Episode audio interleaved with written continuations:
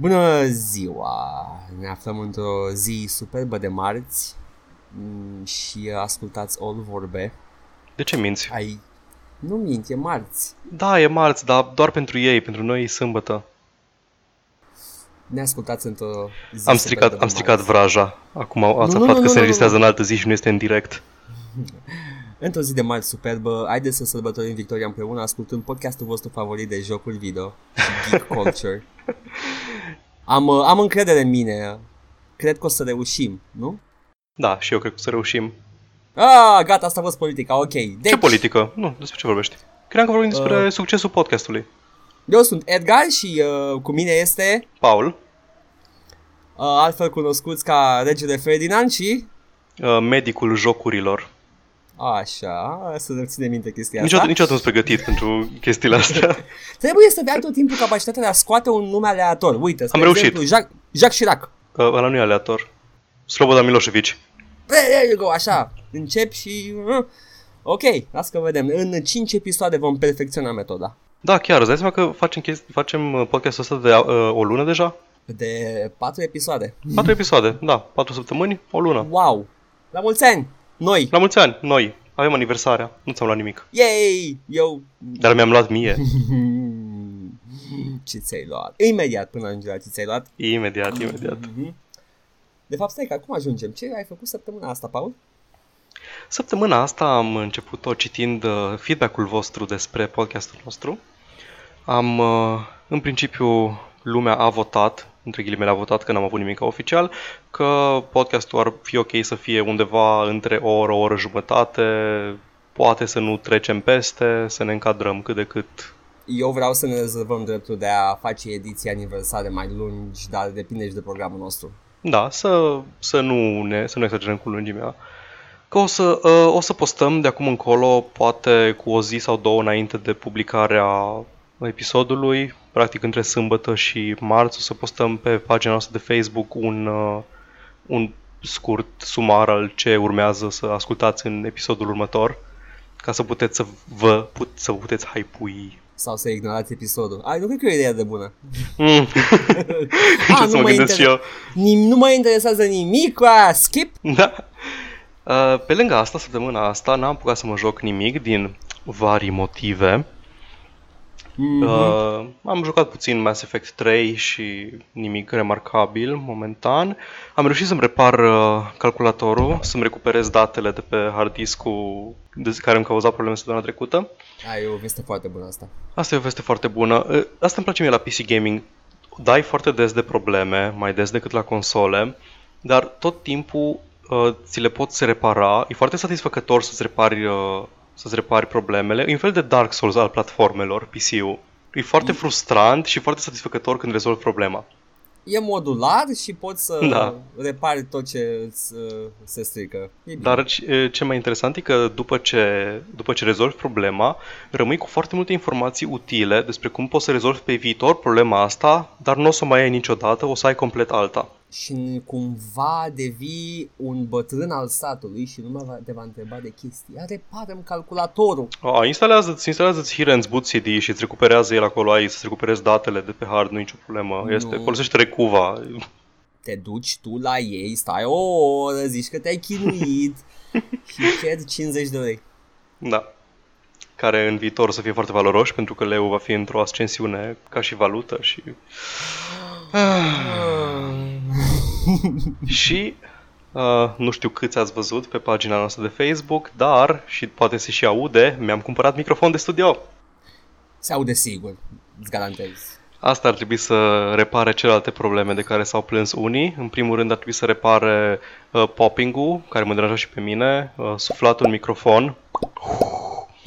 Ar trebui să rezolve reverb-ul pe care îl avea Edgar și care era din cauză că căștile mele transmiteau și la microfonul de la căști sunetul pe care l-auzea el, deci vocea lui era prezentă pe ambele streamuri, cu puțin delay pe streamul meu. Mi-aș pune probleme de daune la aparatul auditiv dacă îmi băteau atât de bine căștile alea. Aia e chestia, că nu se aud foarte tare, probabil că e o problemă, nu știu ce băteau, de ce prindea și microfonul vocea. Și multă lume s-a plâns de basul de pe partea mea, îmi pare extrem de rău nu-i nimica de la aparatul de înregistrare, așa m-am născut eu cu el. Confirm. Am încercat să repar punând, am un pop filter și un wind, cum se numește, burete pe microfon. Deci sperăm că o să se atenueze și de aici și o să prelucrăm un pic să nu mai avem nici bass gain și ce mai fi pe stream audio la prelucrare. Bass gain. Tot mă gândesc la pescuit când auzi de bass. Bass. Bass, nu, bass, bass e peștele, așa gata. Da. Sea bass. Bass hunter. Nu, Base Hunter. Cam asta am făcut eu. Tu ce ai făcut? Oh, eu am fost foarte ocupat. Nu, multă muncă, mane, să citez un amic. M-am jucat, am apucat și o să mă joc foarte mult Isaac, încă vânez achievement-urile pentru că, na, principalul chin la Binding of Isaac, dacă e cineva care a jucat și știe suferința, este că ok, a apărut un joc nou, ai conținut nou, dar e în spatele achievement-urilor și trebuie să joci jocul ca să începi să joci jocul. Da, cumva îmi place chestia asta că prelungește durata de viață a unui joc și îi dă și niște replay value, faptul că un joc foarte coerent există, dar dacă te joci destul, poți să accesezi un complet alt meta și... La Isaac e chestia că ai personajele la noi, nu? Pe care le înlocui. Pe lângă personajele noi sunt multe obiecte, iteme pe care le poți colecționa în treasure rooms și spic aleator. E un roguelite Binding of Isaac. Când am jucat eu, versiunea inițială, nu cred că avea chestia asta, adică itemele pe care le găseai dispăreau, le pierdeai la final, nu puteai să începi jocul cu ele. Le pierdeai la final, dar se deschid iteme posibile noi.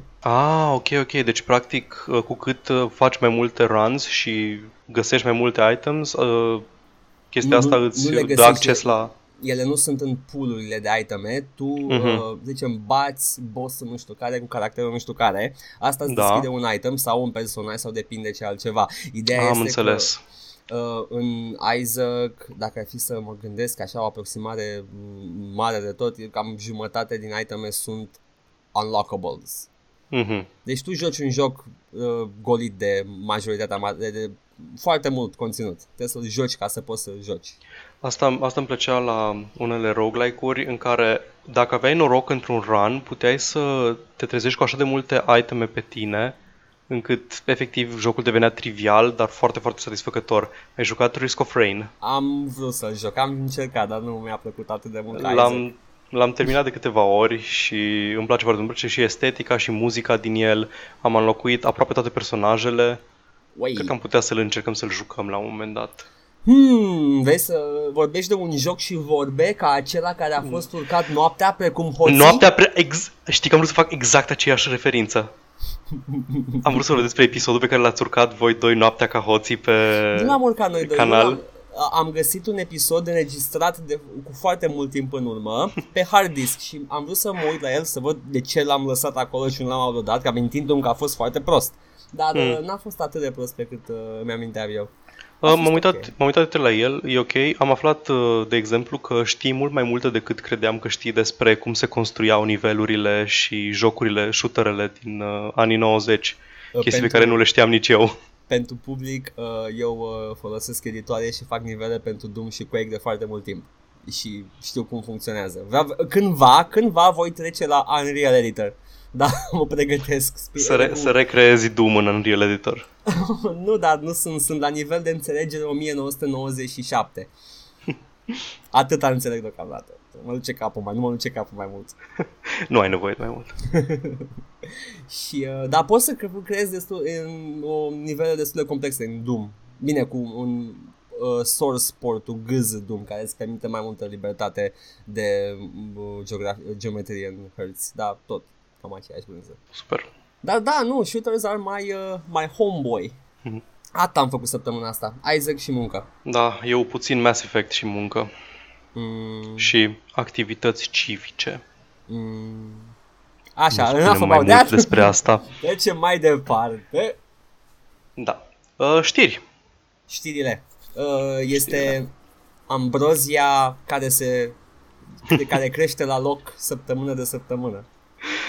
Acum chiar a început, adică până acum am avut foarte puține știri și mai multe, foarte multe chestii neinteresante și săptămâna asta efectiv a început anul de gaming, pentru că în februarie încep cu adevărat release-urile și mișcările prin industrie și așa mai departe. Și în general se întorc oamenii în vacanță. Da. Și așa că vom începe cu un zvon foarte, foarte bun. Care sper să fie adevărat. Luând în calcul istoria pe care o are Zenimax și Bethesda, s-ar putea să fie. Da, cred că mai mult. Zenimax nu cred că se preocupă foarte mult de ce anume face Bethesda cu proprietățile intelectuale. E bine, e bine. Zenimax e doar holding-ul care îi ține. Good. Și mai cumpără din când în când în studio sau două. Exact. I'm okay with that. Zvonul, în schimb, privește una din IP-urile lor, mai vechi puțin, dar foarte apreciate, Fallout New Vegas. S-ar putea să primească un sequel. Acum, hai să vedem dacă este dezvoltat de aceiași băieți pe care iubim foarte mult. Obsidian Entertainment. Da, Obsidian sunt zvoniți că lucrează la New Vegas 2. Bucurați-vă! Mă bucur cu o foarte mică dezamăgire că Chris Avellone nu mai lucrează la Obsidian. Ce a făcut Chris Avellone? Lasă-l să meargă. Nu, literalmente nu mă fă să încep cu ce a făcut Chris Avellone. O să fim aici toată restul zilei. Ce a făcut el ca să merite respectul tău? New Vegas. Ce a făcut Torment. El ca să merite respectul tău? Never Internet 2. Altă întrebare. Cred că Baldur's Gate. Altă întrebare. Trebuie să ne băgăm. Da, ar fi chiar așa. Aș vrea foarte mult să văd o poveste făcută în stilul Obsidian, cu ramificațiile quest-urilor făcute în stilul Obsidian, dar în engine-ul de Fallout 4. Chiar aș vrea să văd chestia asta. Nu știu ce să simt despre privirea la asta. E first person. Am avut problemele mele cu Fallout-ul, seria Fallout 3. New Vegas e băgat în aceeași oală, după ceea ce mă privește pe mine. The first person shooting was crap. Da, în Fallout 4 e foarte bun. Nici în Fallout 4 nu e bun. Nu. E incomparabil ca calitate. Dar... cât de jos, cu cât de jos compari tu? Da, ok, adevărat, dar ideea e că engine-ul în sine îi arată mult mai bine, culorile sunt mult mai vibrante și arată și efectele și tot. Pot să redea o lume mult mai credibilă decât puteau și în New Vegas, care e un joc care mi-a plăcut foarte mult, Fallout New Vegas. Dacă n-ar fi existat New Vegas, sincer nu aș fi putut recomanda nimănui să joace seria Fallout 3 cât timp există Fallout 4. Da. Da, de acord. Adică e o chestie de care m-am bucurat eu personal, dar când ceva mă întreabă, care e cel mai bun Fallout 2? Pare rău, 2. Nu, n-o să disput chestia asta, da. 1 e bun, 2 e și mai bun, după care 4 să zice, nu, New Vegas 4, 3. Da, aș pune 4 deasupra 3-ului. Este deasupra 3-ului, n-ai cum să... Da. Ok, ăsta a fost zvonul. Acum hai să trecem în știrile care sunt confirmate și sunt persuse. Cum ar fi faptul că Square Enix, din nou dezamăgit de vânzările unui joc foarte de succes de altfel, mai știi când au zis că Tomb Raider, reboot-ul din 2013, era o dezamăgire, vânduse doar 1,5 milion de copii. A trebuit să mă interesez să înțeleg mentalitatea lor și am reușit să o înțeleg, dar tot sună cretin. O să-ți explic imediat mentalitatea după ce anunțăm că, conform Polygon și altor outlet-uri, franciza Deus Ex intră într-un hiatus temporar, poate non-temporar, nu avem nimic, niciun fel de informații. Kotaku spune că a fost anulat de tot, nu avem nicio confirmare oficială în privința asta. Pentru că, deși a fost foarte apreciat critic, Square Enix a fost dezamăgit de vânzări, din nou, și preferă să dedice resursele de la Eidos Montreal în unui joc din franciza Marvel Avengers. Disney, te rog frumos. Hai să-ți... S-ar putea să fie bun? S-ar putea să fie bun, dar deja încep să mă satur. Nu încep, m-am săturat de Marvel. Deja mă uit din inerție la toate filmele care apar. Trebuie să mă uit neapărat la Thor 4, pentru că dacă nu mă uit la Thor 4, nu o să înțeleg o glumă pe care o să o facă Tony Stark în Avengers 7 și tot cinematograful o să râdă și o să stau ca prostul fără să știu ce e acolo. Lasă, aruncă pe geam The Marvel Cinematic Universe și pentru o clipă, adu-ți aminte, ai jucat seria aia Marvel făcută de Raven, RPG-ul ăla action, X-Men Legends 1 și 2, Marvel Ultimate Alliance 1 și 2. Nu le-am jucat, dar le știu. Am jucat în schimb Freedom Force. Nu e același. Don't Bring the Dagger. Ok, bun. Ăla e tăticul, ăla e joc excelent, dar nu e în aceeași stil ca și ăla. Ok. Nu. Sunt niște adventure RPG pentru consolă, portate și pe PC ulterior, o parte din ele, din câte știu. X-Men Legends 1 nu a ajuns pe PC. Sunt foarte bune, sunt incredibil rejucabile chiar.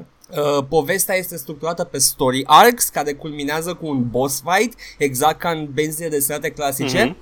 E superb jocul, superbă e seria. Marvel Ultimate Alliance, dacă... asta nu avea ceva probleme de portare? Ba da, a avut, a fost o portare execrabilă, dar originalul e bun. Dacă reușești să-l joci pe un emulat sau poate ai un PS2 prin casă, recomand. Da, am un PS2, cum are toată lumea câte un PS2 prin casă pe undeva. Eu am un PS2 prin casă. Ok, da, asta e la de care cred că a făcut Total Biscuit un video întreg despre cât de prost e portul. Da. Nu recomand portarea. Nu știu acum în ce condiție portarea, poate a fost patchuită. O să mă interesez. Dar jucați. Sunt bune, sunt foarte bune. Sunt ușor de jucat, ușor de oprit, jucate în reprize scurte. Nu m-ar deranja neapărat dacă ar fi, nu știu, un RPG din ăsta cu focusul pe poveste, cum a fost Mankind Divided sau Human Revolution, dar știu că nu poți să faci asta cu supereroi, nu poți să faci story focus când focusul e pe acțiune, nu știu. Cred că poți să număr la degetele la mâini jocurile bune pe licențe Marvel. Spider-Man 2. Spider-Man 2, Web of Shadows a fost bun. Trebuie să apară anul ăsta de la Insomniac un Spider-Man nou. Wolverine. Da, Wolverine. Origin. Wolverine, da, Wolverine. Wolverine a fost mai bun decât filmul, pentru că filmul a fost o mizerie. Da, normal. A fost făcut de un studio competent care știa exact ce vrea să facă din joc, normal că a fost mai bun. Cred că le-a fost și dat multă libertate creativă, pentru că din câte știu nu se lega deloc de film. Era doar o chestie cu același nume care să apară în același timp cu filmul. Și probabil că și-au pus toți banii sperând că filmul să fie un succes și jocul trebuia doar să fie acolo. Da, dar de obicei, așa se dau proprietățile să facă niște shovelware ca să fie brandul în mințile consumatorilor în perioada release-ului. Ia uite că, dacă nu mai știu, Raven Software, iar vorbim de Raven. Raven s-a luat foarte în serios cu jocul ăla și a ieșit superb. I love Raven. Me and Raven go way back de pe vremea lui Quake. Jocul tău de suflet Quake. Da, nu pot să-l scot din minte. Cred că asta I'm gonna marry it if I like it so much. Da. Deci, Zenimax, Square Enix, up to no good. Și motivul pentru care fac chestia asta e pentru că în momentul de față e o criză, cred că e o bulă care o să se spargă în curând în industria AAA. Bugetele de jocuri AAA au ajuns atât de mari, atât de nesustenabil de mari, încât doar vânzări astronomice pot să scoată pe profit ca să fie investiție viabilă un sequel. Și... Da, nu, am spus, înțeleg filozofia lor și înțeleg de ce e pierdere. Este că o mare parte din bugetele de jocuri, cea mai mare parte, de departe, e băgată în marketing, nu în dezvoltare. Și nu știu în ce măsură marketingul ăsta chiar funcționează. Văd Stardew Valley are mai multe vânzări pe Steam decât Call of Duty anul trecut. Da, exact. Marketing zero, word of mouth, atât. Deci... Cred că și-a luat bani înapoi Stardew Valley. Mă hazardez și eu să spun că probabil și-a scos banii. În alte știri, apa e udă și iarna e frig. Da. Eu, în schimb, am... dacă ai terminat cu nebunia Square Enix... am terminat. Și cum își distribuie ei bugetul foarte bine. Zenimax, în schimb, hai să introducem cum trebuie. Știu dacă logic aveam nevoie de prima parte pe care o ai tu de la Zenimax. Okay. Ce a făcut Zenimax? Zenimax, din câte am înțeles, au angajat... l-au angajat. Practic supravegheau pe ID Software pe vremea când lucra Carmack la ei, așa, și practic sub tutelajul lor s-a dezvoltat o parte din codul pentru Oculus Rift, pe atunci Rift VR. Între timp... Acum, Oculus Facebook. Oculus Facebook acum, da. Între timp, Carmack și Palmer Luckey, care e momentan CEO, din câte știu, și nu știu exact... Palmer Luckey lucra și el sub Zenimax la momentul respectiv. Nu am informația. În fine, asta. Palmer Luckey și cu Carmack au făcut ei Rift VR, acum mai Oculus Rift, e unul dintre marile, cele două mari platforme de VR de pe piața PC, și Zenimax i-a dat în judecată pentru că au încălcat un non-disclosure agreement folosind cod care era practic proprietatea Zenimax pentru a dezvolta Rift VR-ul. Un cod dezvoltat de ei înainte de Zenimax. Da. Și au primit câștig de cauză și trebuie să plătească Oculus VR împreună cu niște companii partenere. Nu știu Facebook, nu văd Facebook pe aici să fie implicat, deci cred că doar Oculus e vizat. Trebuie să plătească $500 million, deci $500 million trebuie să plătească către Zenimax. Și ce înseamnă asta? Înseamnă că Zenimax a devenit peste noapte cea mai de succes companie care a făcut bani din VR. Cel mai mare profit din VR l-a făcut Zenimax. Wow! That's sad. Ei, și acum cu banii ăștia, cu acest venit imens, Zenimax s-au dus la cumpărături un pic și au cumpărat studioul care a dezvoltat partea de componenta multiplayer pentru Doom. Un studio care are un pedigree destul de bun, e înființat de un fost membru al dacă am și informația așa, Ritual Entertainment, niște developeri legendari de pe vremea când shooterele domneau piața PC. Nu știu. Ritual, nici nu. Sin, dacă îți sună cunoscut. Nu sună cunoscut Sin, nu l-am jucat, dar țin minte când a apărut era all the rage, era mergea doar pe plăci voodoo, avea grafică 3D foarte bună și avea villain-ul ăla. Interactivitate. E villain-ul care era star porno. Da, care la finalul jocului îți arăta un crotch shot înainte să dispară. Da. Era exact punctul culminant al shooter-urilor din anii 90, da. Sim. Și era tot ce... Toate drumurile duceau în locul ăla unde Sin deja era. Interactivitate cu medii, violență, un pic de pornografie softcore. Era... It's... Every boy's dream. Și da, și au făcut și Star Trek Elite Force 2, tot ei. În spațiu. Da, Star Trek în spațiu. Într-o zi o să devină foarte răsuflată gluma asta. But it is not this day. Jews in space. Încă aștept. Sequelul ăla. History of the World Part 2. Da. Și eu. Da, deci au achiziționat acest studio, Escalation Studios, format de cel puțin unul din oamenii care au fondat Ritual Entertainment. I'm happy. Doom a fost un joc bun, multiplayer a fost ok. Dacă nu, au lucrat la multiplayer sau au lucrat la Snap Map și la părțile secundare? Știi că nici nu am atins de multiplayer de când am terminat Doom. Am fost așa de fericit că am terminat campania și nu l-am mai deschis de atunci, dar o să intru să văd și multiplayer-ul. Ai deschis Snap? Nu, nici Snap Map. L-ai folosit? Nu. Eu l-am folosit pentru că sunt pasionat de editoarele de hărți de Doom. Și e dezamăgitor. Păi, nu funcționează cam ca și settlement building-ul din Fallout 4? Ba da, sunt niște module prefabricate pe care nici măcar nu le poți popula cu niște doodads-uri dacă vrei neapărat. Ai niște setări, dacă vrei să aibă debris, dacă vrei să aibă mai puțin debris, atâta tot este. Am plâns folosindu-l. În schimb are niște scripting foarte puternic în care nu m-am băgat pentru că eu nu știu cod. Așa că, poate poți să faci chestii. Am văzut chestii făcute, impresionante, făcute cu Snap Map, dar... Pe mine mă interesează vizualul și ce pot să fac cu geometria hărții, așa că... Da. Eu am plâns.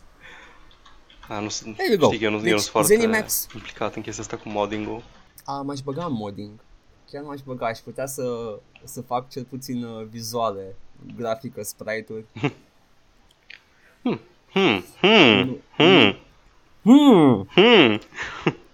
Hai să trecem mai departe, o postăm în cutia cu surpriză. Da, da. Ok, Zenimax a mers la cumpărături și au făcut treaba și mai am o știre eu, dacă vrei tu să mai bagi o știre acum. Da, hai să vorbim un pic despre cum Denuvo tocmai a recunoscut că nu mai e uncrackable softul lor de DRM. Pentru cine nu știe, Denuvo e un software de protecția datelor folosit pentru a împiedica crackuitul de jocuri, pirateria și așa mai departe, pe care l-au folosit cam toate jocurile apărute în ultimul an jumate și cu destul de mare succes. Nu prea găseai crack-uri la marea majoritatea lor. Se puteau crack-ui cumva individual, de la caz la caz, dar nu a reușit nimeni să dezvolte un crack oficial care să meargă pe toate jocurile care aveau Denuvo. Săptămâna în care a apărut Resident Evil 7, adică săptămâna asta, deja avem crack-ul pentru el, se găsește pe torente, aparent este jucabil, nu că sugerăm ceva. Nu pot să confirm, dar pe surse știu și eu că e jucabil. Păi scrie pe PC Gamer mare că e crack-uit, deci... Da, dar niciodată, adică am mai avut momente de genul ăsta în care game is cracked, da, dar uite că nu prea e jucabil, da, așa a fost și da, se mai întâmplă la un moment dat. Sau mai era DRM-ul ascuns, care, în Assassin's Creed 1, care în mijlocul jocului, când intrai în Ierusalim, crashăia jocul. Da, cred că știu, am visat chestia asta odată, sunt sigur. Mi-a folosit o mătușă. În schimb, avem încă o chestie foarte interesantă. A apărut și un fel de early access beta la noul joc Conan The Barbarian, Conan Exiles. Și deja avem un crack pentru el. Nu avem un crack pentru el, avem o variantă jucabilă pe torrente pentru el, pentru că cineva a publicat din greșeală un build al jocului care nu era inclus Denuvo. Da. Deci acum, dacă sunteți fani barbari sau dacă sunteți fani în general soft body physics, puteți să jucați acest simulator de soft body physics cu mențiunea că îi lipsește total rigid body physics. Am fost dezamăgit. Mă așteptam cel puțin să fie your default one-handed weapon, dar nu e. Deci... Poți să dai stânga-dreapta, o mișcare așa într-un arc în fața ta, micuț ce-i drept, dar măcar puteai stana ceva. Pentru cine nu știe, se referă Edgar, că momentan în Conan character creation-ul constă într-un slider de dimensiune pentru personajul tău, cât de înalt să fie, și un slider de dimensiune la femei pentru sâni și la bărbați pentru... Pentru ștremeleag, pentru că jocul are full nudity, customizabilă, soft body physics și... Nu, serios, am văzut clipul, e trist. Da, știu, flopul e de o parte pe alta, în timp ce alergi, e superb, absolut sublim. Rămâne în spate, mai ales dacă ai plăci video mai vechi sau nu ai putere de... Rămâne în urma ta. Da, dacă nu ai putere de rendare foarte bună sau de calcul pentru fizica respectivă, chestia aia gliciuiește în ultimul hal. Trebuie să mă uit pe YouTube la chestia asta. Cred că așa, pentru în scopurile noastre semi-jurnalistice, ar trebui să încercăm și noi versiunea aia. Cred că Rigid Body Physics e numele episodului de azi. Gata, Rigid Body Physics. Cel puțin, măcar un one-handed flail măcar. Când zici one-handed, referit, și mă gândesc la soft body physics și tu spui one-handed weapon, știi la ce mă gândesc, nu? Ok, bun. Nu, bine. La ce? Și la Rigid Body Physics, știi? Saints Row? Da. Da? În mare parte, da. Adică când spui că te dezamăgește că jocul are soft body physics și nu are rigid body physics, mă gândesc că te dezamăgești că nu poți să ai erecție în joc. Da, that was the joke, thank you. Ah, bun, ok. Credeam că efectiv te referi la arme. Nu, mă refer la faptul că nu poți să o transformi la nevoie printr-o simplă mișcare... Că nu poți să lovești amicii cu ea. Da. Să găsești un codpiece care îți dă bonus la damage. Exact. Nu, da, și îi respect pentru faptul că au rămas foarte autentici cu sursa jocului. Da, adică chiar nu mă gândeam că aveau tupeu să bage nuditate, deși e cam necesară într-un joc din universul Conan.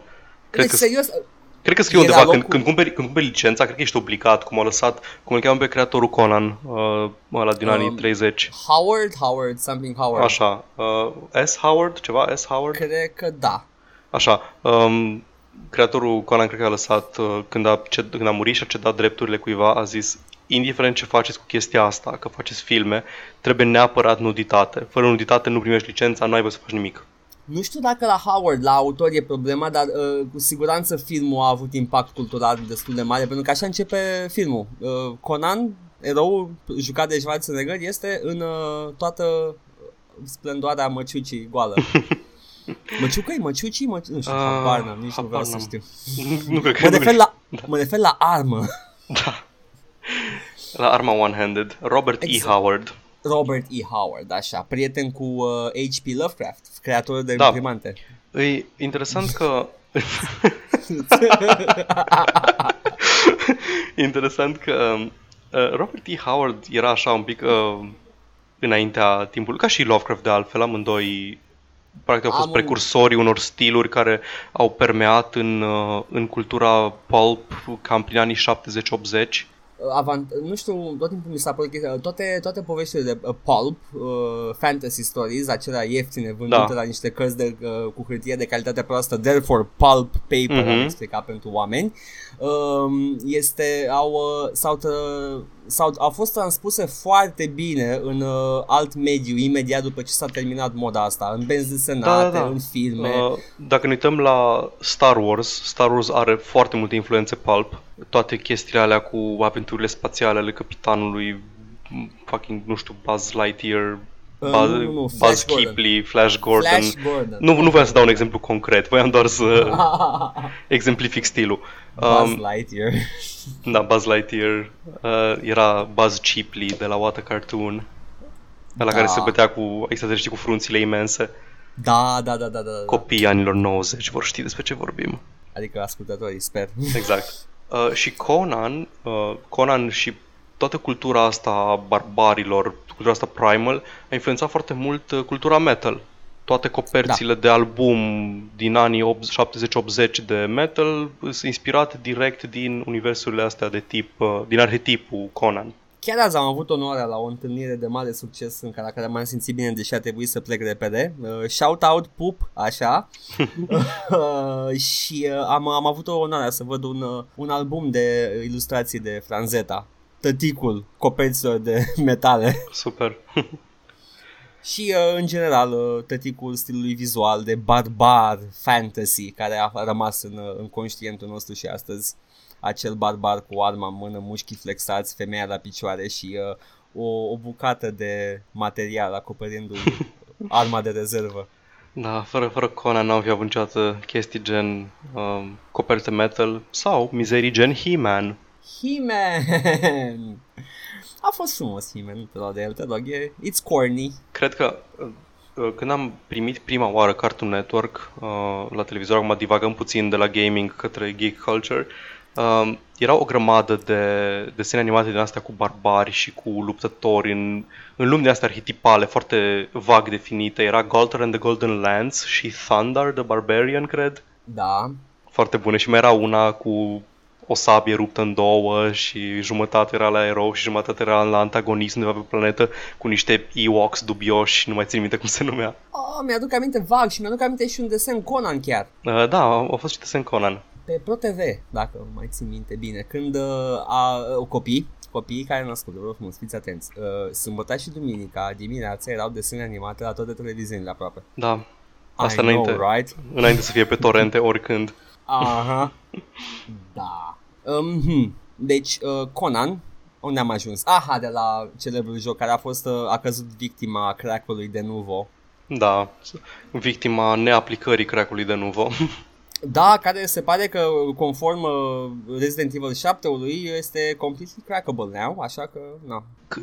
O să vorbim mai multe în episodul ăla pe care tot tizuim cu pirateria, dar nu înțeleg de ce naiba mai încearcă cu DRM-ul. Îi dovedit că nu funcționează. Nu, asta e problema, că a funcționat. Da, a funcționat. Doom, spre exemplu, a beneficiat complet de acel DRM. Și acum nu-i crackuit. Nu numai că nu-i cracuit, au scos protecția. Au vândut, super. Au trecut prin lunile acelea de vânzare intensă și după aia au scos protecția. Asta e o soluție foarte bună, pot să fiu de acord cu ea.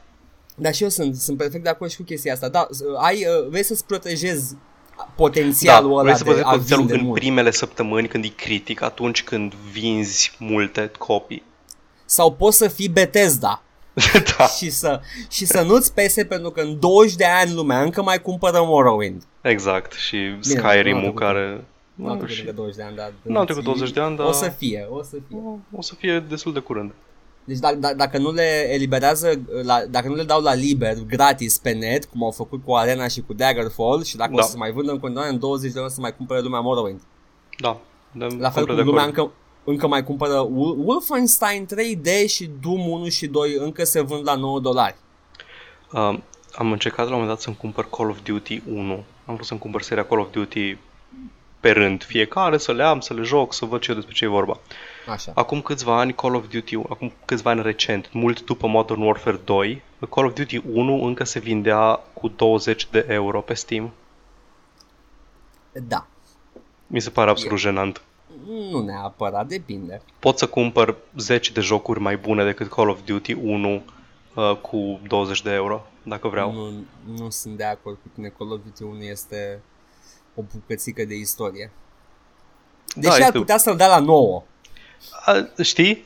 Deci 20 totuși destul de piperat pentru un joc vechi de când eram eu în liceu. Este și dacă e fi să-ți recomand, ți-aș zice să încep cu 2, 1 nu prea merită, pentru că diferă complet, de la 2 începe Call of Duty-ul cum îl știi tu astăzi. Le-am jucat parțial, am jucat și Medal of Honor pe atunci, voiam să le-am cumpărate pentru să fie, da, pentru copii, să le arăt. Asta e scuza pe care o folosesc și eu când dau bani pe Steam. Pe jocuri pe care le-ai jucat acum 20 de ani. Da. Să joace și nepoții mei! Dacă tot am divagat un pic de parte de gaming cu Conan și cu astea, o să zic știrea aia despre Warhammer. Oh, da. Deci, PETA. Da, zic, a fost deja acoperită de un băiat pe care mai ascult din când în când, deci just short. Foarte pe scurt, PETA vrea să... PETA, pentru cine nu știe, este o asociație pentru, zic ei, protecția animalelor. Nu o să intru în detalii despre ce fac și așa mai departe. Vine de la People for the Ethical Treatment of Animals. Și au din când câte o inițiativă din asta care pare foarte cretină, dar de fapt sunt 100% convins că fac pentru publicitate. Acum câțiva ani au avut o acțiune împotriva Mario, care într-unul din jocuri purta un costum de tanuki, care e un fel de raton japonez. Și practic spuneau că Mario omoară ratoni ca să le poarte pielea, deși era un personaj digital inexistent. Da. Și acum au mers cu un pas mai înainte și vor ca personajele din jocul tabletop Warhammer, Space Marinii din, cum zici, chapter pe română, mă rog, din chapterul... Nu mă bag! Stai că mi-e să zic Space Wolves, dar nu le zice Space Wolves, așa-i? Nu sunt Space Wolves? Ba da, sunt de pe chiar lună. Chiar Space Wolves se spune? Da, sunt de pe lună, nu sunt aia de pe lună? Ba da. Da, mă rog. De Homeworld e luna și sunt chapterul ăla de barbari spațiali, nu? Deci, practic, avem niște vikingi spațiali în power armor și care poartă ocazional... Poți să repezi puțin? Te-ai întrerupt. Ah, ok. Așa, avem niște vikingi. Avem niște vikingi spațiali în armură, în power armor, care poartă ocazional blănuri de animale și PETA e foarte deranjată de chestia asta și vor ca personajele fictive de plastic, din universul fictiv de plastic și de hârtie și de ocazional pixeli să nu mai poarte blană de animal fictiv. Și adică trăsătura aia lor caracteristică. Da. Dar ceea ce nu știe PETA este că in the grim darkness of the far future, there is only fur. Wow. numai de aia am vrut să zic știrea asta ca să fac gluma asta cretină. Ai făcut fericiți, m-ai făcut pe mine fericit și încă un alt ascultător, sper. Probabil. Da, PETA does what PETA does, nu mă interesează, dar a fost harasă știrea și am auzit și eu de ea prin sursele mele, că mai umblu prin comunități Warhammer. Eu mai am o știre acum, care are legătură vag cu gaming-ul și foarte mult cu lipsa de etică în vânzarea de chei de Steam. Oh, da. G2A, un celebru vânzător, un deținător unui marketplace de Steam Keys, a avut un AMA, un Ask Me Anything pe Reddit, în care au cam primit partea aia aceea de soft body physics de la fani. A fost un incident destul de ciudățel în care unul din cei care puneau întrebări, dacă știi exact ce întrebare a pus și a țigăruit răspunsul lor, ar fi super. Îmi pare rău, nu știu. Developers... Până atunci vorbim un pic despre G2A și despre practicile lor. O să spui, poți să explici G2A și de ce sunt G2A se numește în limbaj colocvial grey market. Grey market însemnând că nu-s chiar black market, adică vând bunuri ilegale, dar nu verifică proveniența bunurilor pe care le vând. Ei doar oferă o platformă pe care oricine are chei de vânzare pentru jocuri digitale pot să le pună la vânzare. Ocazional se poate întâmpla ca un set de chei pentru un joc să fie cumpărate cu o carte de credit furată, ceea ce se întâmplă foarte des în Statele Unite, pentru că Statele Unite nu au protocoale de protecție a cardurilor de credit așa de stringente cum avem în Europa. Practic ai nevoie doar de numărul cărții de credit ca să folosești card de credit a cuiva. Îi fur de identitate, dar se întâmplă frecvent și foarte lume o pățește. E ceva de rutină. Așa, și acum în acest AMA, exact pe tema asta, ei au explicat că au o echipă foarte dedicată de oameni care se ocupă de verificarea acestor chei, de verificarea autenticității cumpărărilor. La care unul din cei care au pus întrebări le-a spus că nu este chiar atât de dificil de a verifica și că le poți verifica. Dacă una este verificată, restul identice pot trece de prin această portiță și poți vinde angro chei. Le poți da pe G2A angro. Ceea ce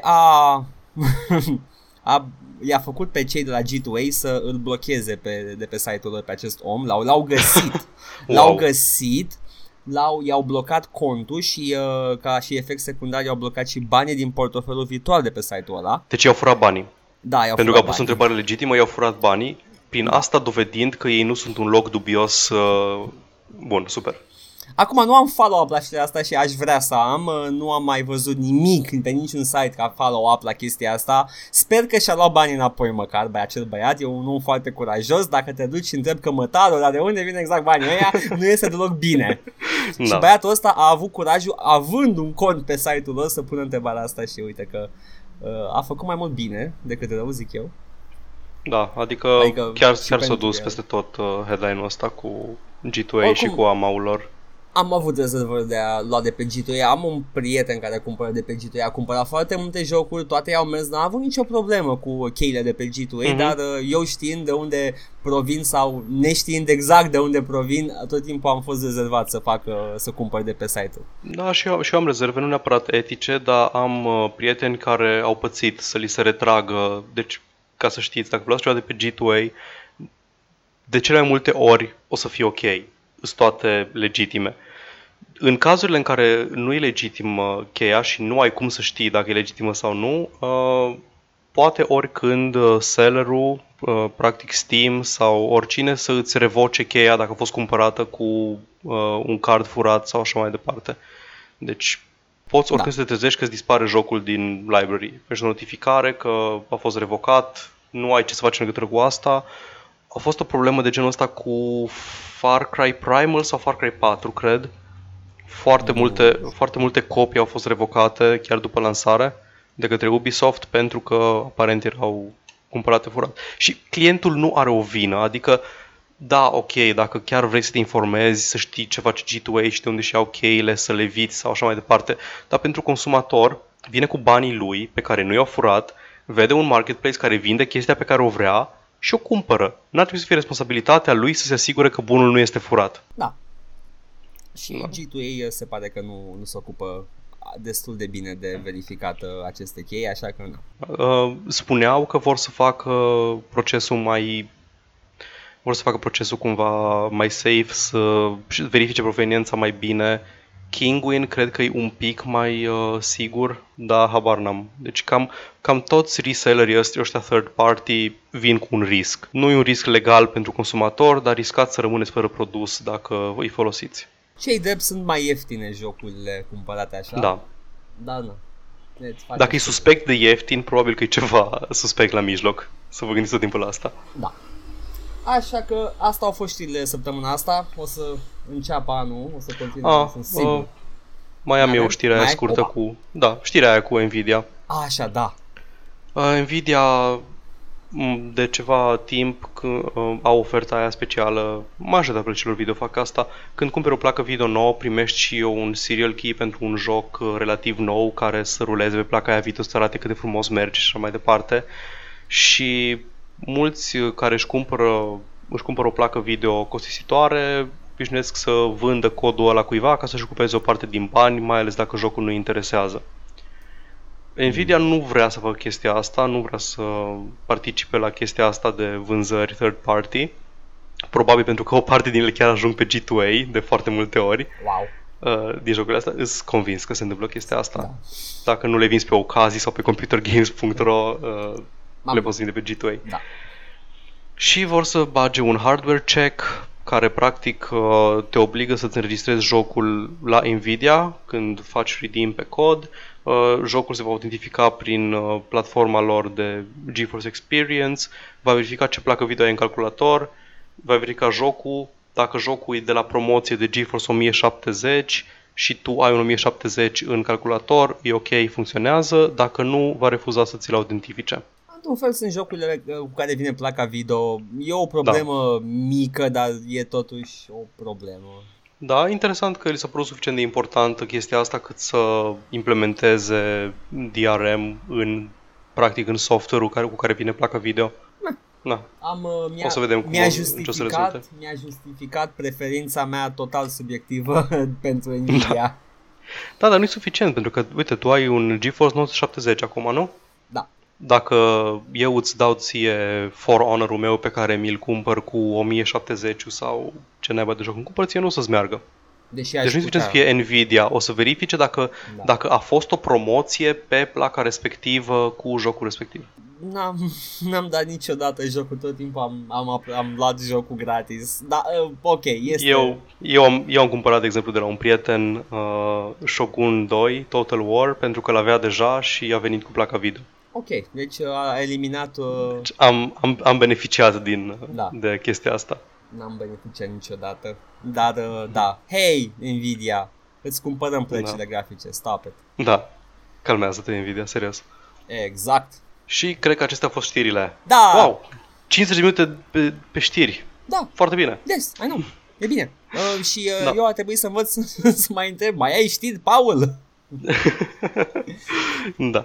Okidoki. Acum, subiectul zilei. Hai să trecem la marea parte a discuției. The meat. Da, care nu, cred că nu o să fie mai lung decât ce am făcut deja. Nu, pentru ne-am lungit cu știrile mai mult decât mă așteptam. Pentru un om care nu prea înghite hype-ul, tu ai foarte multe jocuri pe care le aștepți anul ăsta, eu nu. Da, nu am neapărat foarte multe jocuri pe care le aștept, dar am multe jocuri pe care le urmăresc cu atenție și îngrijorare. Ca un adevărat ardelean. Ca aceste referințe. În ianuarie n-a apărut nimica, pentru că ianuarie, după Crăciun, nimeni vrea să... Toată lumea și-a terminat bugetul de jocuri și nu vrea nimeni să facă release-uri mari în ianuarie. Vreau să te contrazic că a apărut Afterbirth Plus în ianuarie. Super. Jocul meu de spirit. Da, a apărut Afterbirth Plus, îmi pare rău. Așa, gata. În februarie am avut deja Resident Evil 7, despre care am înțeles că e foarte bun, mai ales pe VR. Aparent e primul joc cu adevărat care cu adevărat beneficiază de VR și îl folosește bine. Foarte. Joc AAA. Da, o să ajung la el, dar... Nu prea are legătură cu seria Resident Evil, ceea ce pentru mine e foarte bine, pentru că n-aș mai avea răbdare să iau Resident Evil-ul de la început, să trec prin toată schizofrenia lor de gen, că schimbă de la joc la joc genul jocului. Dar n-ai avut niciodată problema asta, ai simțit vreodată nevoia de a juca jocul precedent, Resident Evil? Oh, God, tot timpul. Tot timpul, serios? Niciodată, nu, mi se pare... Nu, eu am problemă. Am probleme cu tendințele mele compulsive, trebuie să joc seria cap-coadă pentru că vreau să văd cum evoluează pe măsură ce trece timpul. Înțeleg. Deci nu e o chestie limitată la Resident Evil, dar cred că aici aș putea să joc doar 7-le pentru că pare a fi complet reboot, are 7-le la încoadă doar pentru că vor să vândă ca parte din aceeași franciză. Am înțeles că e foarte bun, foarte bine conturate personajele și foarte interesant de jucat. Ai jucat 4? Nu, n-am jucat 4, dar m-am uitat la Iații cum îl joacă. Se pune? Cred. Da, 4 a trecut, 4 a trecut prin perioada aia în care nu puteam juca jocuri nou apărute și când l-aș fi putut juca deja nu mă mai interesa că trecuse momentul și au rămas undeva în limbo. Se pune măsura în care se pune că și am jucat Dark Souls 1 și 2 pentru că am văzut 2 playthrough-uri. Da, okay, deci... Tot așa, săptămâna trecută cred că a apărut Yakuza 0, despre care nu știu nimic. Am înțeles că e un fel de Saints Row, un open world cu un umor foarte exagerat. Sweet Summer Child, nu știi seria Yakuza? Îmi pare rău. Deloc. E răspunsul pentru platforma Sony la GTA, e destul de veche, de pe vremea PS2-ului. Ah, ok. Da. De-aia nu știu de ea. Primul meu contact cu PlayStation a fost pe la PlayStation 3. De fapt, dacă e să mă gândesc mai bine, un fel de Shenmue pentru PlayStation. Am auzit că seamănă foarte mult cu Shenmue. E mai... nu e atât de mare ca și suprafața de joc, dar e foarte interactiv și te poți distra în afara poveștii principale foarte mult. Mm-hmm. Interesant. În general, joci bowling, cânti la karaoke și ești mafio japonez. Mm-hmm. Ce mai vrei la viață?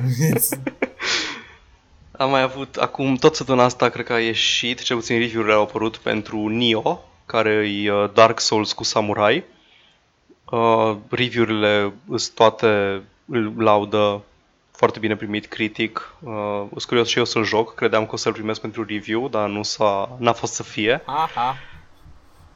Da, îmi pare rău. În februarie avem câteva titluri bune. E Nioh, care arată foarte interesant. E For Honor, care... N-am putut să joc beta o săptămână trecută pentru că problemele mele cu hardul, dar o să urmeze un open beta. Pare a fi un Chivalry sau un War of the Roses mult mai bine finisat, deci, ca și Mountain Blade și... Deci multiplayer, Mountain Blade fiind single player. Cred că Mountain Blade are și multiplayer. Are? Oh. Da.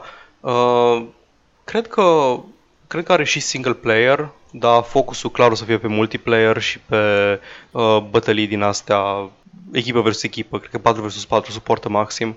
Mm-hmm. Pe lângă faptul că ai pe lângă tine tot felul de NPC-uri care te ajută, deci sunt bătălii masive, dar fără prea mulți jucători. Când am jucat Chivalry prima oară, am făcut tutorialul care mi-a explicat foarte în detaliu cum funcționează sistemul de combat, cum barezi, cum lovești, ai 3 tipuri de barat, 3 tipuri de lovit și așa mai departe. Și după aceea intri într-un... e totul foarte, foarte metodic și foarte tactic și în momentul în care intri pe un server de 20 versus 20, sunt două mase amorfe de oameni care se izbesc una de cealaltă și se omoară dintr-o singură lovitură până când una câștigă. Asta vreau să văd. Haos total. Total War, numai că de jos, de la nivelul somnului.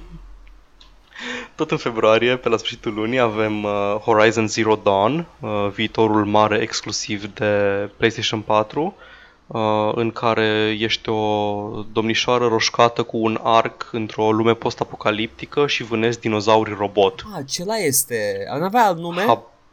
Nu, Horizon Zero Dawn, de când îl știu. Aha. Te gândești la Brave, probabil. Oricum, la Pixar's Brave.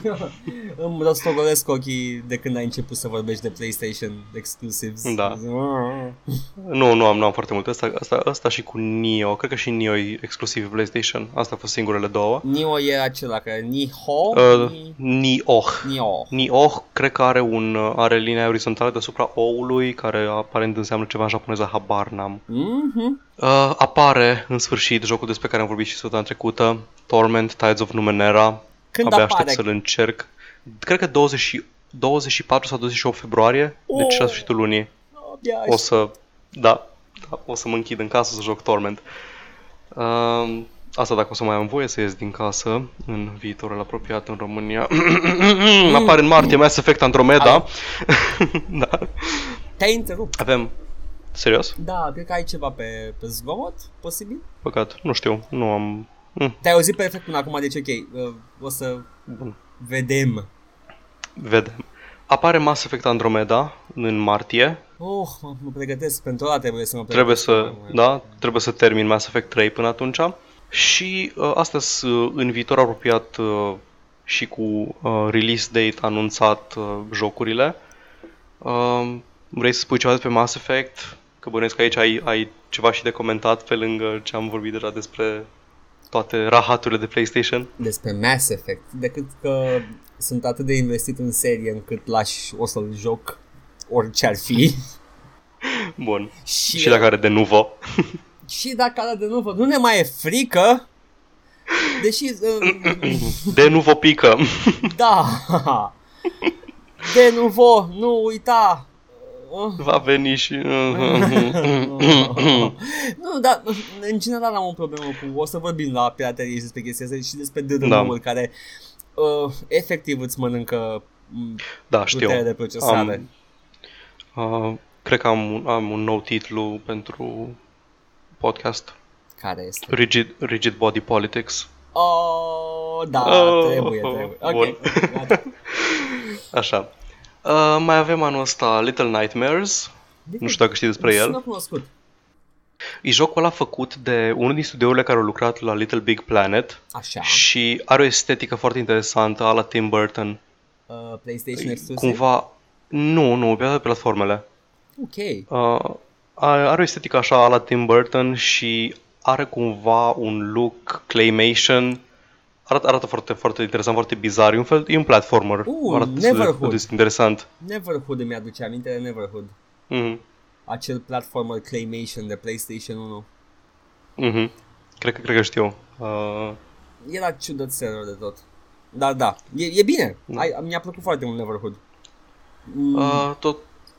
Trebuie să, dacă tot spunem jocul care urmează să apară, mai e și Abe, seria Abe va continua în HD. Da, aveam pe listă Oddworld Soulstorm, care, după cum am zis săptămâna trecută, sper ca făcând un nu neapărat un remaster, dar un reimagining pentru Abe's Exodus, sper să scape de problema aia cu puzzle-urile care aveau mai mult sens în sistemul vechi de mișcare.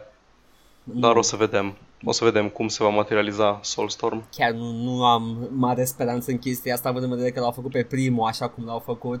Bine, au și adăugat zone noi, au adăugat puzzle-uri, au lungit câteva zone care, într-un sens în care puteau fi jucate în sistemul nou de analog movement, dar nu, sunt atât de bune primele. Încă le poți juca. Nu, chiar nu văd necesitatea unui HD remaster. Ba chiar... Rezoluția? Nici măcar. Bine, ai putea... Sigur sunt HD. Se poate juca HD, sunt absolut convins. Posibil, sigur poți să joci HD de pe PlayStation.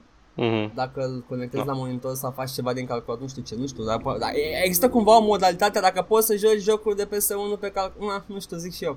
Dar merg HD. Da, e foarte important. Și apar zi. Nu, de jocuri care apar. Dacă mai ai jocuri, sunt I'm all ears. Mai am, poți să continui tu, că mai am câteva titluri. N-am niciun titlu pe care l-aștept anul ăsta. Sper, în schimb, aștept cu interes și nerăbdare continuarea seriei American Truck Simulator. Deci... American Trump Simulator. Nu-mi pasă, e jocul meu de stat și relaxat. Stau și... N-am jucat niciodată Truck Simulator, dar am special pentru chestia asta. Vreau să joc într-o zi așa zen. Știi ce poate să facă American Truck Simulator, respectiv European Truck Simulator? Poate să-ți streamuiască radiouri de pe net. Da, știu. Și îți streamuie din țara în care ești în momentul respectiv. Și dacă cumva nu-ți place chestia asta, poți tu să-ți faci un playlist de drum? Da, și, cred că da. Mi-aduc aminte când am descoperit chestia asta în GTA 3. În GTA, da. Că puteai să-ți pui MP3-uri într-un folder, să asculti muzica ta în timp ce conduceai.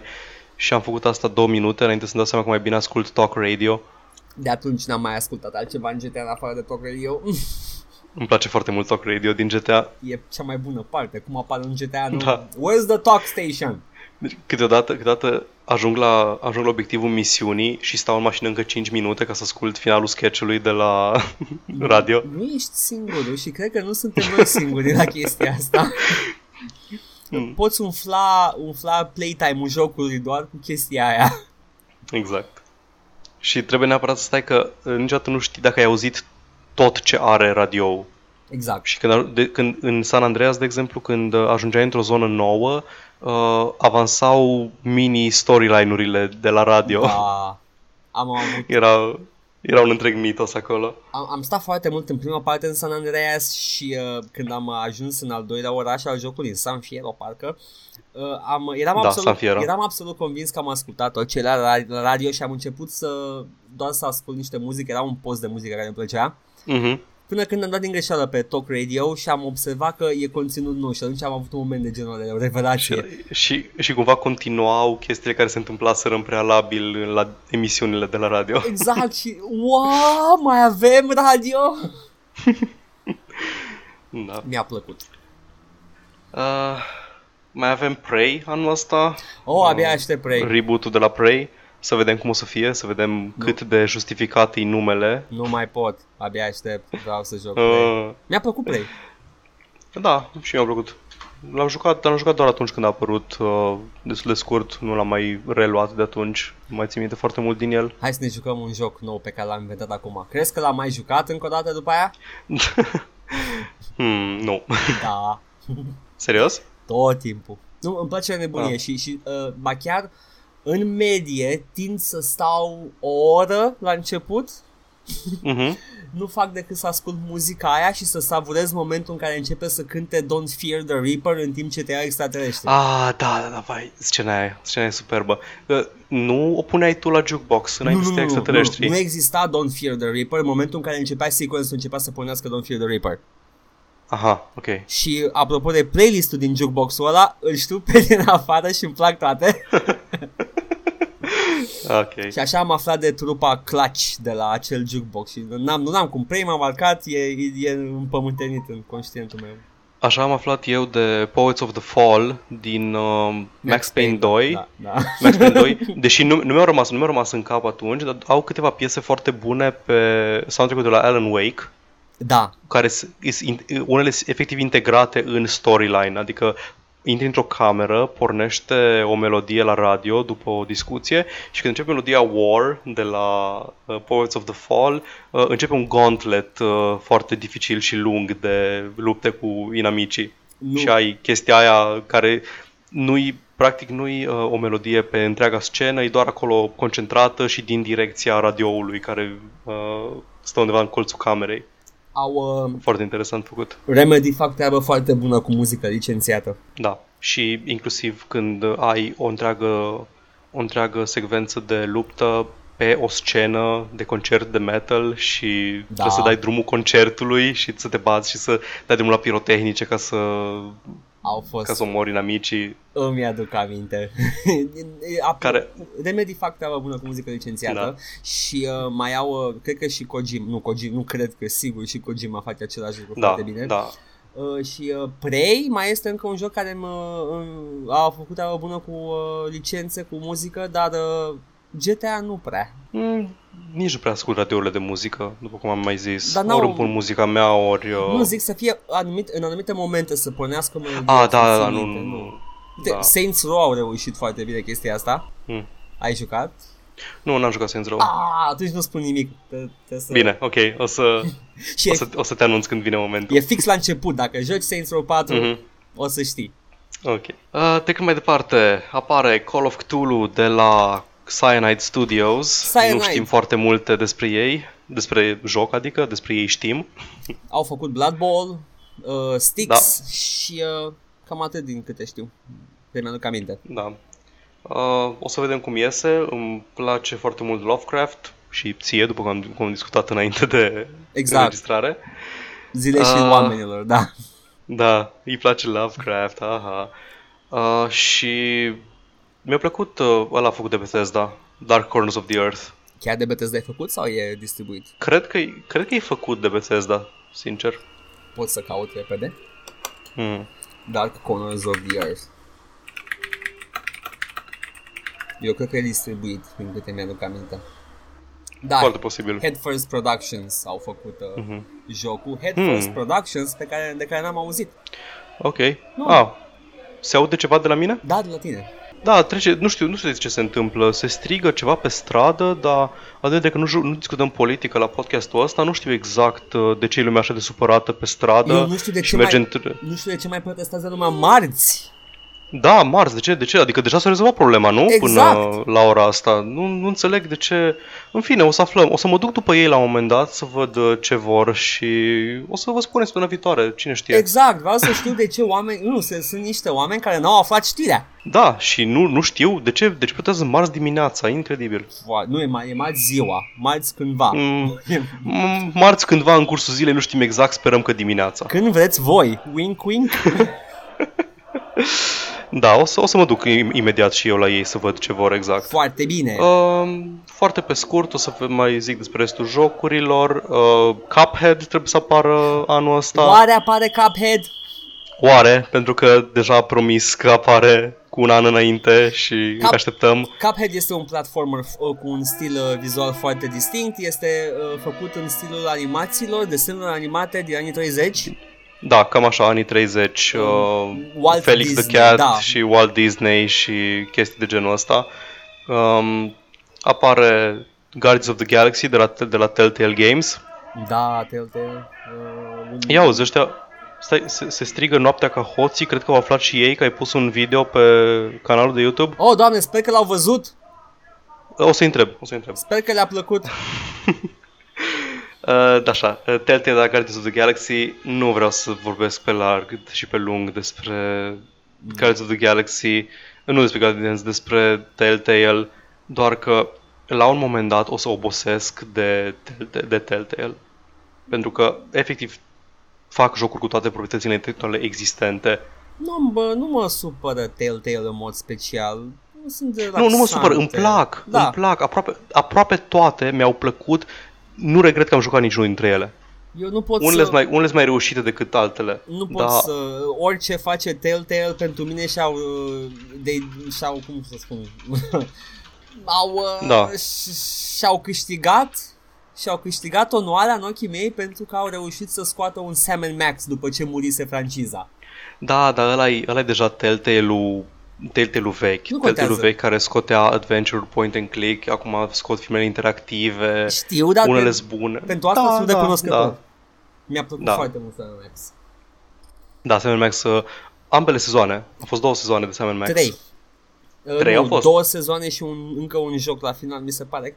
Cred, nu bag mâna în foc. Știu că am jucat tot ce s-a scos Sam & Max de către Telltale. Ce n-am jucat de la ei încă, făcând abstracție de seria nouă, că din seria nouă mai am de jucat Tales from the Borderlands, Game of Thrones și Walking Dead-ul nou. Astea nu le-am jucat încă. Mai am de jucat din seria veche Tales from Monkey Island. N-am jucat nici eu, aia nu m-a pasionat. Am jucat Back to the Future și destul de bun. Da, I guess. Nu prea m-am jucat mult Telltale modern. Back to the Future era point and click. Da, point and click, era cam în aceeași epocă cu Monkey Island și cu Sam & Max. Te întrerup, da. Iar.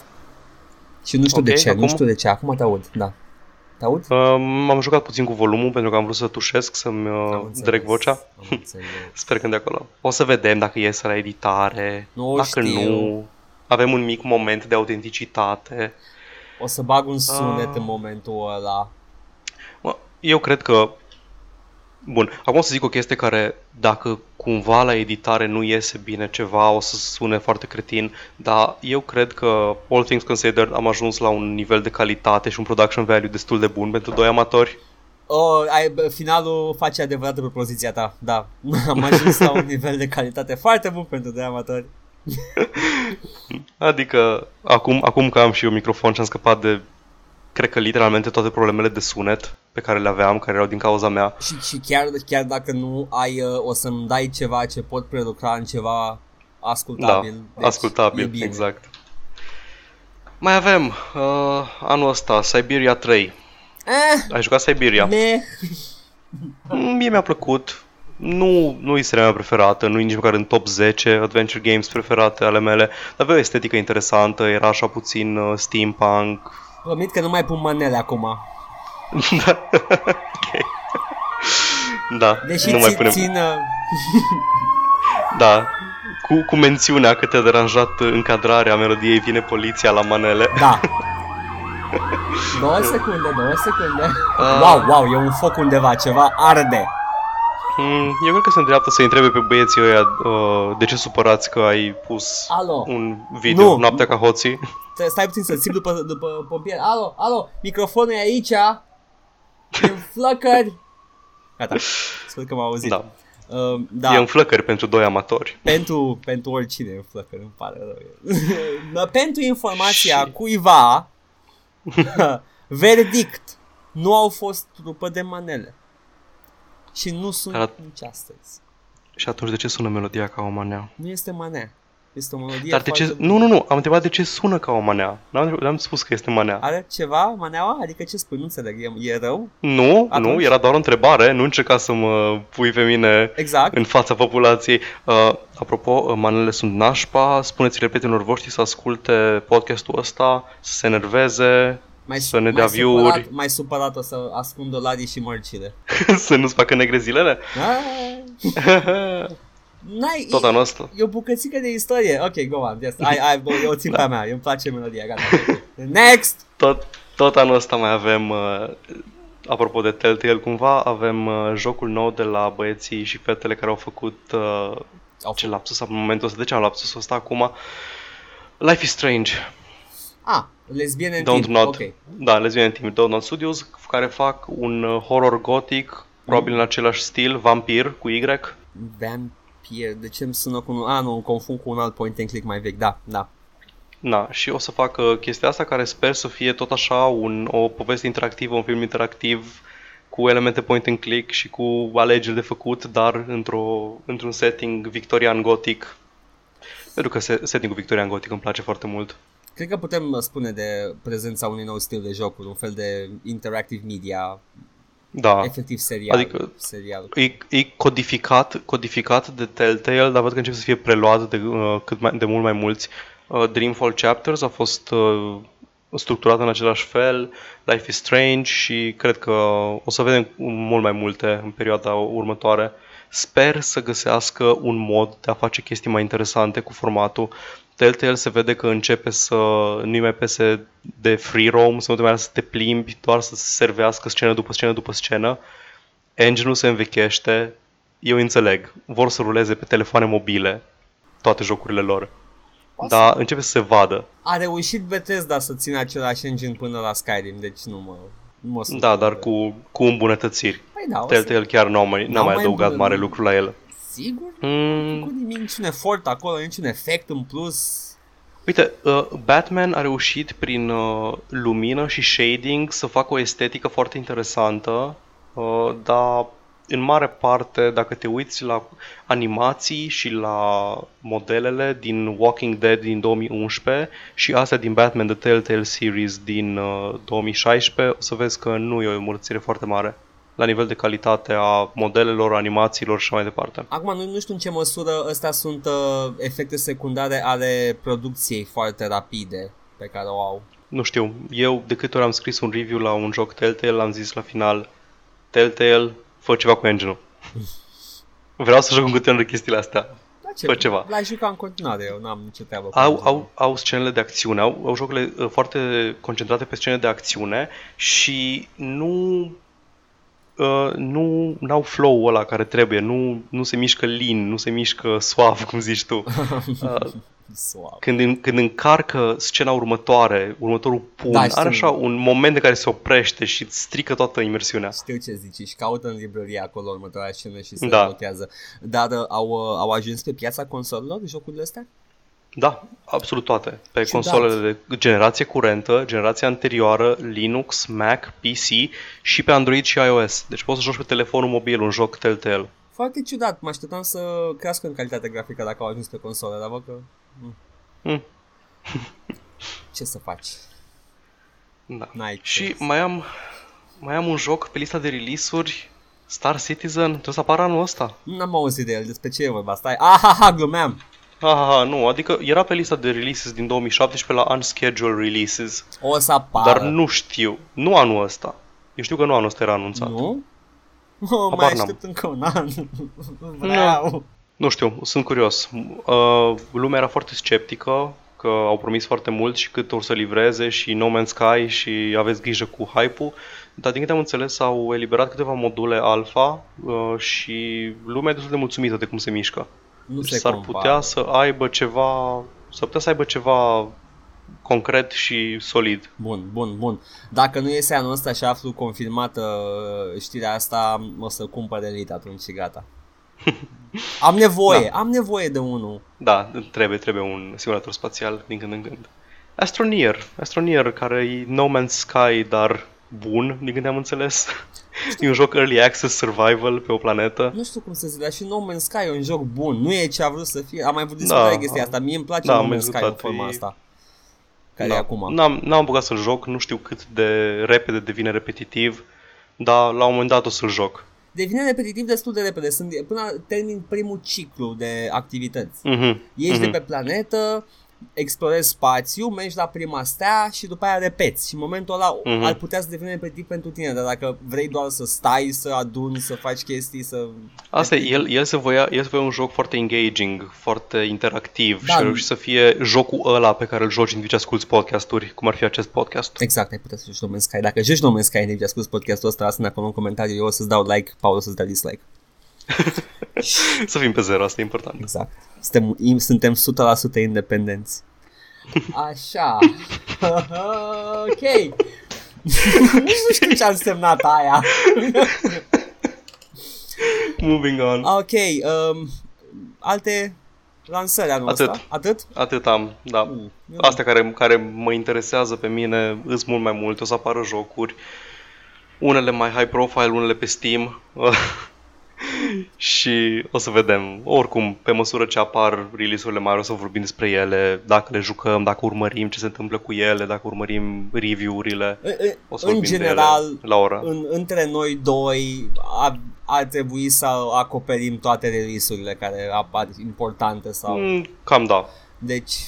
Cel puțin informativ, dacă nu prin propriile experiențe. Eu o să încerc să joc tot ce pot, care știu că îmi place să joc. Basically am spus ceva la mintea cocoșului, dar da, nu, eu de obicei mă mai bag pe release-ul noi să văd exact despre ce e vorba, chiar dacă le șterg peste 2 minute. Nu, sunt etic. Vreau doar să știu care-i treaba. Și în rest e ok. Mă aștept id Software să văd ce mai fac cu Doom. Da, chiar, trebuie să apară ceva story DLC, nu? Aștept cu nerăbdare un story DLC. Aștept, vreau să văd Bethesda ce fac în viitorul apropiat. Și în rest o să aștept cu nerăbdare mod pack-urile de Binding of Isaac. Are modding support, ai zis, nu? Are modding support foarte bine implementat, editor, de ce vrei tu? Putem chiar să facem un mod. Dacă putem să facem un multiplayer în care să ne duelăm, ar fi super. Am putea, dar mă gândeam la ceva de genul noi ca personaje. Tu îmi faci o hartă. Ok. Paul să înceapă cu anti-hype usable item care nu știu exact ce face încă și cred că sper că îți joacă cineva Binding of Isaac dintre ascultători. Cred că da. Probabil. Adică au avut o perioadă în care era destul de popular. Cred că lumea a avut contact cu Binding of Isaac. Am așa. Și asta aștept eu în mare. Paula avea exemple concrete. O să le vorbim despre ele când se aproape de lansare sau s-a lansat. În altă ordine de idei, a fost o săptămână un episod foarte punctual săptămâna asta. Da. Ceea ce înseamnă că pot în sfârșit să continui rubrica mea. Comentarii de pe trackere. Exact. Unde ne uităm la oameni care își dau cu părerea, cu scopul de a râde. Își dau cu părerea la produse pe care și le procură în mod gratis de pe torrente. Exact. În multe cazuri au așteptări mari de la ceva gratis. Ceea ce e haios. Ha-ha! Bun, hai să vedem. Eu când am extras repede asta, repede ca să încheiem în timp util, suntem la 1:20, deci go. A trebuit, ok, context, a fost, toate astea a fost culese atunci când vorbeam despre nostalgie. Ok. Și nu l-am folosit. Era vorba despre un pachet care conținea jocurile copilăriei, așa cum scria în descriere. Chiar se numea jocurile copilăriei? Jocurile copilăriei, volumul 1 și 2, erau 2 volume, erau la grămadă, un grab bag de jocuri. Exact. Îți dai seama că cuiva chiar i-a păsat așa de tare cât să numească un torrent în jocurile copilăriei? Da. Dar sunt deci multe... ceva au stat și le-a cules. Nu cred că de pe niște CD-uri, de pe niște CD-uri cu jocuri ripped, probabil. Nu, îmi imaginez că a luat el ce și aducea repede aminte și putea la ușor și l-a pus acolo. Și în general sunt omniprezente. E foarte ușor să obții orice joc din lista asta de pe pachetul ăsta de jocuri și nu cred că s-a chinuit foarte mult să le compileze. Ok, hai să-i auzim. Pe vremuri se făceau jocuri epice. Acum doar să iasă banul. Frumoase jocurile, le-am jucat în proporție de 90%. Ok, se scoată ochelarii. Pe vremuri se făceau jocuri epice, acum se fac doar Epic Games. Eu jucam Shotron, Somateala, habar n-am ce e Somateala, nu știu unde sunt diacriticele. Nu știu unde sunt diacriticele aici. Și v-ați ascunse la în copilărie că nu existau calculatoare. Gata, m-am deprimat, cât boșorogul sunt. Asta a scris băiatul. Nici nu că nu interesează torrentul. Văzut jocurile copilăriei, probabil că spera să găsească ceva legat de Shotron și lapte gros. un torrent cu Shotron? Un torrent cu lapte gros. Îți rupe spatele. Jocurile copilăriei doar în cazul în care ai 14 ani. Mă gândeam că jocuri gen Tiberian Sun, Wolf 3D, Might and Magic, Bert the Barbarian... Abe's Odyssey, Jazz Jackrabbit, etc. Ăla-s jocurile copilăriei. Oricum, thanks up, chiar dacă titlul nu e tocmai potrivit. Îmi place că e foarte judgmental cu când anume a copilărit cineva. Exact. Și pune Tiberian Sun la jocurile copilăriei, care Tiberian Sun destul de târziu, 98... 99. Știu că când a apărut Tiberian Sun deja l-așteptam din revistă, deci eram conștient de jocuri și de gaming. Da, Tiberian Sun a apărut așa de târziu încât nu mi-a mers pe primul PC. Nici mie. Da. L-am jucat la un framerate oribil. Am văzut cum merge, am zis că nu-i de mine. Și l-am rejucat acum 2 ani, cred, de pe pack-ul ăla gratis de pe Origin cu așa. Jocurile. Foarte bun, îmi place. Îmi place estetica de Tiberian Sun. Deci încă rulează, e jucabil și astăzi. Da, primul Command & Conquer. Okay. Avea animații faine. Da. Cineva ia toate jocurile la socoteală de pe pack-ul ăsta. Mm-hmm. AOE 1, poate. Warcraft 2, Caesar 2, Carmageddon 1 și 2, nu bălăria de The Death Race 2000.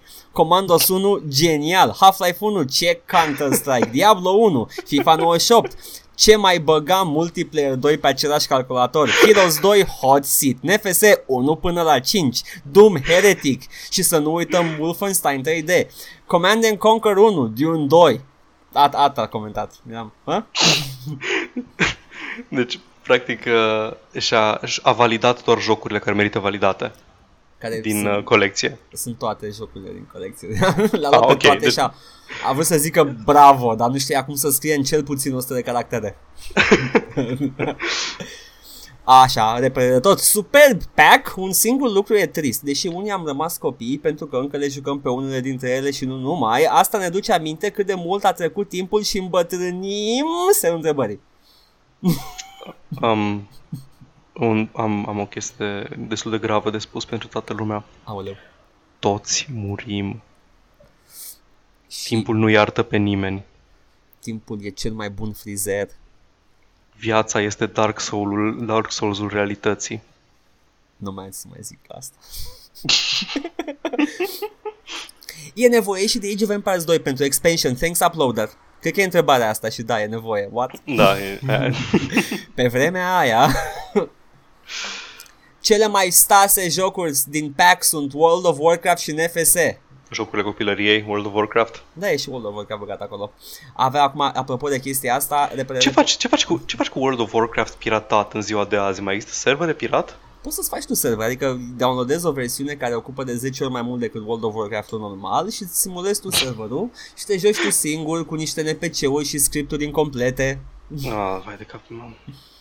Astea sunt jocuri geniale care nu trebuie uitate, gen Call of Duty 2. Vezi, Paul? Da, ok. M-a ținut pe sârmă ok. Mafia o alegere foarte bună. Max Payne, deci jocuri foarte tari și repet, nu trebuie uitate nici când Underground 2 la mulți le-a plăcut seria Underground, dar și alte jocuri mai vechi gen Aliens vs Predator 2000, nu mă opri, Paul. Clasic, acum îl descarc pentru că sunt jocuri care merită încercate din nou și din nou. Desert Storm, Counter-Strike, Warcraft 3. Mamă, ce jocuri tare care sunt ignorate de multe ori, parcă astea noi sunt făcute din aur, cele de aici sunt jocurile acolo cele mai tari care merită luate și jucate de oricare s-ar spune despre ele, m-am bâlbâit, nu știu ce spune, acum a pus punct. Deci nici o virgulă, nici un punct de punctuație, așa-i? Are literă mare la început. Ok, bun. Ia copy-paste ăsta și îl postăm în descrierea videoului și pe site când da, uploadăm. Ok. Trebuie, și ăsta e nou titlu al videoului. Nu, e nou titlu. Nu e asta nou titlu. Ăsta este titlu spiritual, dacă vreți. Asta e spiritual. Underground 2 a apărut când eram eu la facultate, cred. Oh, da. Jocurile copilăriei. Underground 2 și AVP2. Mai era un joculeț de ne jucam noi pe Terminatori 2 când eram mici, unul cu niște tănculețe de rădămai cărămizile pe acolo și trebuia... Asta, cred că am adresat. Vă spune Edgar. Da, Battle City se numește. Ce se întâmplă când ai nostalgie? Nu le-am luat pe toate deoarece nu mi-au plăcut foarte multe. Am văzut trailerele pe YouTube și am lăsat ce e nașpa la o parte și ce e frumos am descărcat. Probabil a scris un copil mai mic decât majoritatea de pe treacă de asta. Mă rog, da, multă nostalgie. Da. Nu mai puteți să deschidă la comentarii. Mă bucur că am readus rubrica de comentarii de pe trackere. Cred că ar trebui să încercăm să o includem de fiecare dată. Da, ar trebui să o includem de fiecare dată și trebuie să fim la punct. Încheiem? Da, trebuie să... nu știu ce faci acum, că n-ai niciun motiv să faci altceva acum decât să stai să te uiți. Având în vedere că este marți pe timpul zilei, nu știu ce aș putea să fac, doar nu este sâmbătă seara și se adună lumea undeva în oraș cu motive complet... Nu. Indescinabile. Hai să ne bucurăm încă o dată că totul s-a terminat cu bine. Yay! Victorie! Mulțumim că ne-ați ascultat. Mulțumim. Ne găsiți pe YouTube la Joc și Vorbe, ne găsiți pe site-ul jocșivorbe.wordpress.com, pagina de Facebook Joc și Vorbe, ne găsiți voi. Dacă ascultați asta, sigur știți de unde să ne găsiți. Și țipați într-un CD vechi de 700 de mega și sigur vom veni. Ne spuneți numele de 3 ori. Cu CD-ul în oglindă. Și o să apărăm și o să vă judecăm că nu ați jucat jocul corect. Exact. Joc și vorbe. Pa! Ciao!